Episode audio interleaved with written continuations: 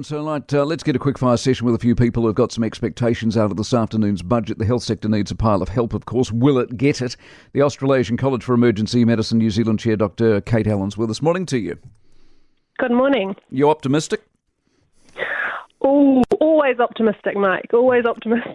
Give me a quick hit list. What do you want? Look, I think the main issue facing our emergency departments across the country is that there's not enough space, or there's not a, there's delays in getting patients out of the emergency department into hospital. So we want to see significant investment that leads to more staffed, especially mental health and considerably more residential aged care beds across the country. That is one of the fixes that will help us move patients through the system and out of the emergency departments and decrease the overcrowding, bed block, and the delays to offloading ambulances that we are told is the biggest issue for our teams out there. You see, you talk about mental health. No one's given more money to mental health than this government. Two billion a couple of years ago. No one can work out where it's gone and what it's buying, though.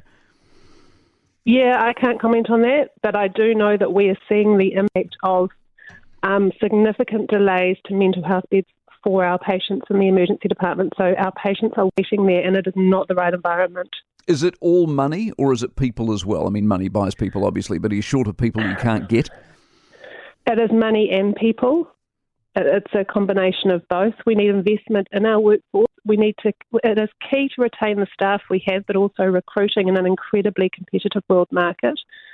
But a lot of it is that there's not enough beds for these patients to move to. Mm. So, so we need investment in infrastructure as well, and they need to be staffed beds. So it is a combination of both. All right, let's see what comes out this afternoon. Appreciate your time, Dr. Kate Allen, in the health field this morning. For more from the Mike Hosking Breakfast, listen live to News Talk ZB from 6 a.m. weekdays or follow the podcast on iHeartRadio.